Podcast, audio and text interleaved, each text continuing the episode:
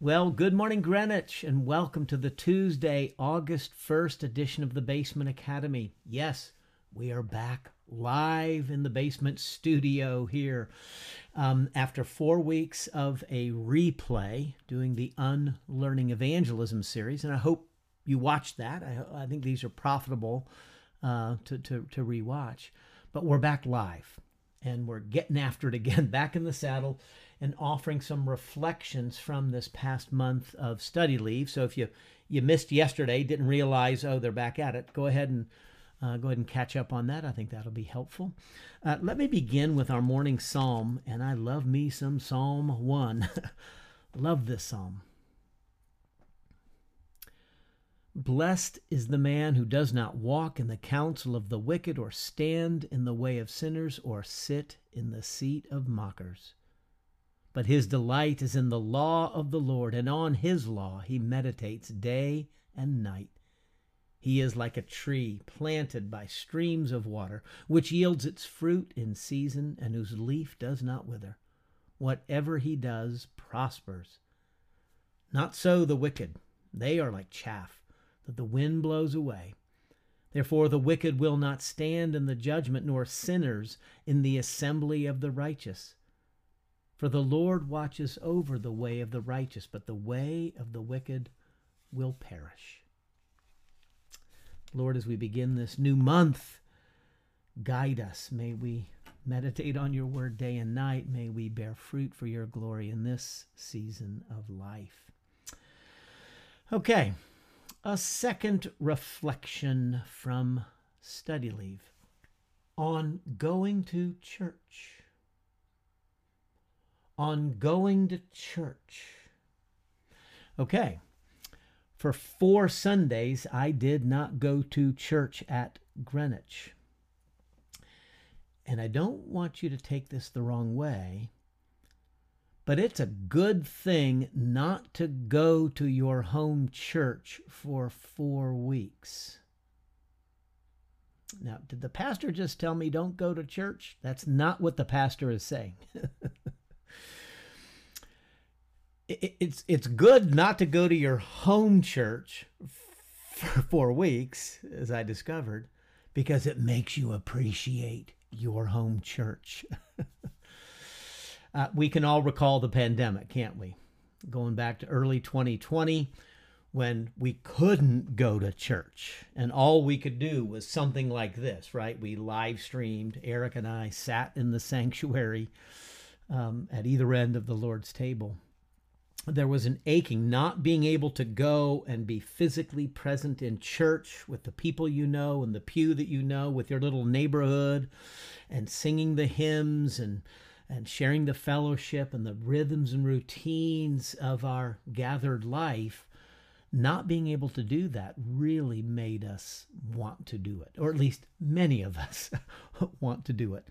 Uh, some of the Psalms. I was glad when they said to me, Let us go to the house of the Lord. Psalm 122. Uh, Psalm 100. Uh, make a joyful noise. Come before the Lord with thanksgiving. Come before Him. There's something about physically gathering in the presence with God's people before the Lord, gathered to hear the word and lift our prayers and praises uh, and the like. And so for these four weeks away, um, it was good. It, it, creates a hunger within me uh, to be in church and to be with the, the Greenwich Church family. Now, I went to church. I just didn't go to Greenwich. Okay, I went to church twice of those four weeks. I was able to go physically twice to two different churches, and the other two, there were family activities. It just was impossible. And that's okay also. Um, so I want to reflect on uh, on those two Sundays and, and then share some some other uh, other thoughts. First Sunday, July second, I went to St. Michael Orthodox Church in Louisville, Kentucky. My cousin uh, lives there. Cousin Kim married uh, Denny Thomas, uh, who was a member of an Orthodox. Um, he's Lebanese background, an, an Orthodox uh, church. And so rather than just heading out early that morning, which a lot of folks might have done. I said, I want to go to church with you. I want to worship with my family. And then, so I got to Kansas City a little bit later. It was a long, long day. But boy, was I glad I went. I don't know if any of you've been to an Orthodox church, but wow, wow, wow, wow, wow. The architecture, the, the, the, beauty, the paintings, the icons, the, the, the ceiling, the dome, the stained glass, the the sanctuary area up front, and then the priests are actually behind. It's like a little curtain of some sorts, and there there's kind of a little opening that you can see into it, but the Eucharist, and there's a lot of activity and a lot of action that happens back there, and and the, the congregation is is back. Uh, the aroma of the incense fills the place. Candles. It, it's it's a it's a sensory experience uh, to be in at least in that Orthodox church, and the couple other experiences I've had um, match match that.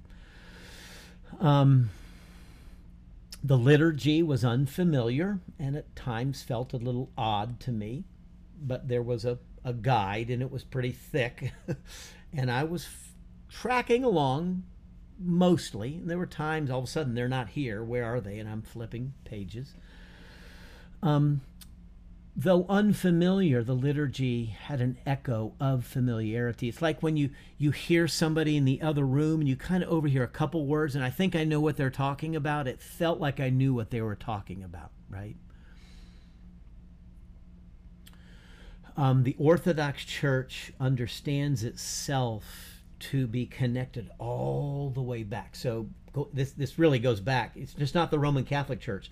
In 1054, the Great Schism, the the eastern and or the eastern and western split.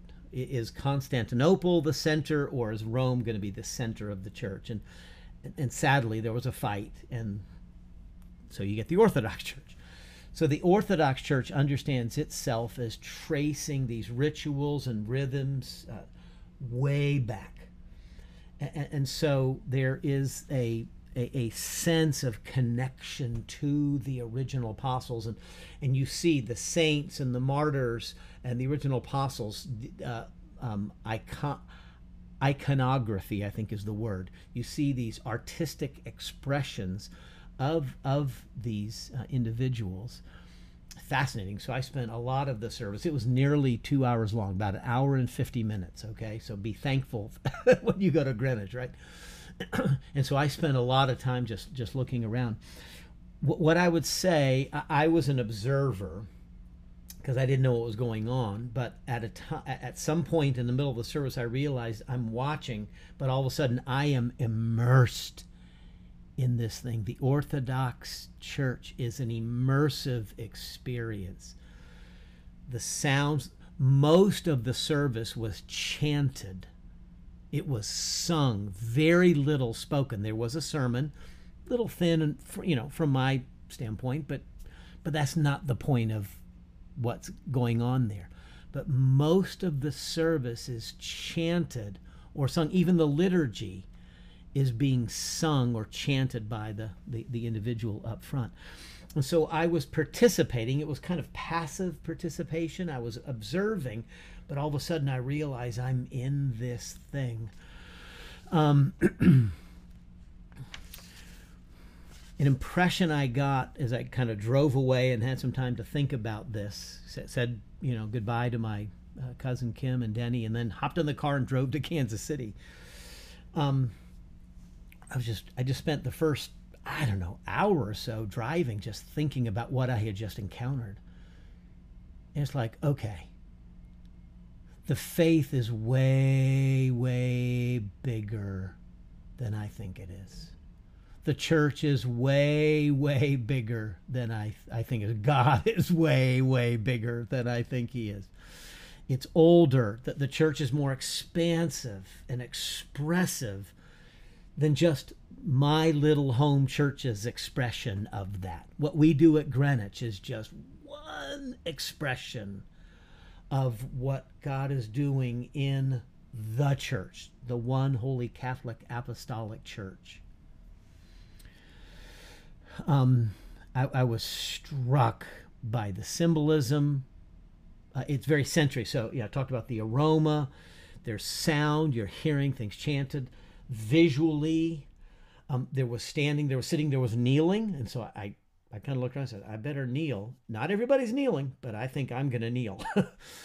um, and so there was this sense that the, the, the, the, the, the liturgy was, uh, it was the prayers of the saints. It was the Trinity. It was the, it was the martyrs, those who have laid down their lives. It was the angels. It was the saints who have gone before. It was about Jesus. It was about the Lamb. It was about Mary, the mother of, of Jesus. It, it was about forgiveness and sin and, and forgiveness. And it was about presence. There was something, the word pre- I was immersed. It was an immersive experience. And there was a presence. At, at one point, the priest comes out and there's an entourage and, and the and the the host, the the the the the, the bread and the cup are carried through the sanctuary. And little children and others and old ladies would bow down, sometimes kneel, and the priest would come and touch them on the head with what looked like a really big chalice, which I think maybe had the, uh, the, the, the consecrated host in it. And it was just, wow, this whole thing's about God. It's not about me. Two weeks later, I went to Eastminster Church where I was married, where I served as a youth director and college ministry director, 1984 to 88, really orbited Eastminster through 92. So 84 to 92. Then, when I was ordained, I began being at the church I was pastoring, obviously. Um, the church had gone through a building project back in the, in those few years, and so the church I attended felt like the new church building, but it's like, you know, 35 years old now, right? Whatever. So it wasn't the new church, but it felt that way to me. Um, being there again, again, wow, wow, wow, wow, wow. Just like at St. Michael Orthodox, going wow. At Eastminster, I'm going wow. Wow, where did 30 years go of my life? It's the same sign, it's the same parking lot, it's the same building, it's the same pews, it's the same organ, it's the same piano, and it's a lot of the same people. Saw a lot of folks that I recognized. Obviously, we've all gotten older, saw a lot of people I didn't. Same pulpit, same lobby, same classrooms, same grounds. But I'm a different person. I'm, I'm the same person, but I'm a different person, and I mean that in a good way. I have grown by God's grace, literally by God's grace, so that when I attend and I'm thinking back to a younger me that stood up there leading worship as one of the staff members, I would probably lead worship differently. Not, not, I don't mean that like it was bad the way I led worship, just I think I wouldn't be so afraid. I don't think I would be so paranoid about making sure I did the right thing. I would try to be more present. That's the way I try to lead worship. Um, Eastminster realigned out of the PCUSA about 10 ish years ago, and they joined the Evangelical Presbyterian Church, the EPC. Um, I wouldn't have known that if I didn't already know it. I, have been tracking with Eastminster over the years, and so I knew that, but I wouldn't have known it just going to church on Sunday morning. I wouldn't have known that they went through this thing. And I don't know that it matters because it's the same gospel that's preached, the same commitment and passion to worship and to prayer and to lifting up Jesus Christ and centered on the word. And so I think Sunday mornings probably didn't change a whole lot. I didn't detect anything different, maybe a little different order of, of worship, but you know, they've got some new pastors since since I was there, obviously. So I, I actually found myself wondering what what I wonder how much of a big deal got made over that and is a big deal made of it anymore. My guess is probably not. They're just going on. So so it's probably important that that we shouldn't make too big a deal. Um, and then I left Eastminster and tried to get over to a service with some of the friends that I spoke about yesterday, but I got there a little late. And so Krista and I stayed in the lobby, and then eventually we just left. We just couldn't get in. They were in the middle of the sermon, and it would just been too disruptive. Our, our friends were sitting up front. um, this is the church that started because Eastminster, our home church, didn't realign sooner. And so a lot of folks left to form a new church. They formed a PCA church, a, a, a, more conservative church that does not ordain women. And so Heartland Presbyterian Church, that's now 30 ish, 25 ish years old, doing great, thriving, large congregation, doing great. A lot of our friends from our Eastminster days went over there. Um, so they left the church to go form a new church. That's how they handled the realignment thing. They just couldn't wait long any longer, and so a bunch of them said, "We got to go. Our consciences just make us," and and I don't begrudge that at all. Something struck me as we think about realignment ourselves: be humble, be modest, be wise. Don't make less of this thing, but let's not make more of it. Because folks on the outside, as they're driving past Heartland Presbyterian Church, PCA, as they're driving past Eastminster Presbyterian Church, Peace, EPC, no longer PCUSA, nobody on the outside cares about that stuff. I mean, the average person driving, you know, back and forth is not thinking a whole lot about it. Later that day, that Sunday, drove up to Halstead, the church where I was ordained, where our oldest was baptized and our, our, our, our daughter was baptized. Um, the church that launched me, it, Halstead is a PCUSA church. They have left the PCUSA also. They left the building. And so now it's a small little fellowship, Halstead Bible Fellowship. They just said, you can have the building back. we don't want that thing. And so that's how they handled the realignment. Some of it was because there were so few people to maintain it, I think. Anyway, met with uh, a couple that we've stayed in touch with, some of our dear friends. And it, it, it's now a very small fellowship that meets. They play guitars and piano and they sing and they pray and they care for each other. And that struck me. And so I got I got orders of worship from St. Michael and Halstead and from Eastminster and I can't find my Heartland for some reason. Heartland order of worship. I went to a couple other churches, McLean Baptist Church, visiting uh, on the way out. wasn't on a Sunday morning, but went to the church and walked around the building and saw it, and then went to the old church where my wife and I were married, the old Eastminster Church, because we built a new building. So I went to the we went to the old one. It's a Baptist church now, and they've remodeled the interior, and I'll tell you more about that tomorrow. Um, and so, just a couple thoughts to, to, to wrap up with. um, so, I feel like I went to church, I participated in worship twice Sunday the 2nd, Sunday the 16th. I went into a few other churches, Heartland and Halstead, and Celebration and McLean. so I went to four other churches just on off hours and observed and picked up, you know, bulletins and the like. And I must have driven past 50 or 100 or 150 churches just around in Kansas City, driving back and forth from Kansas City, you know, because there's churches on the side of the road and, you know, it's a long drive. We, we drove it. there are a lot of churches in this world. Every one of them has a unique is a unique gathering of God's people has a pastor and some leadership and a structure, and they've got some way of sitting in pews or chairs. They've got some way of handing out the order of service, be it on a screen or on a piece of paper. They have certain kind of instruments. Sometimes they're up front with organs or drums and, and the like with microphones. Everyone is unique. Everyone is different. So it's really important that we don't think the way we do things is the only way you can or should do things.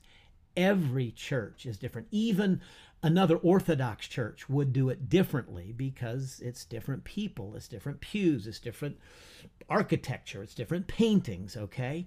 Different icons. and so I was struck by that.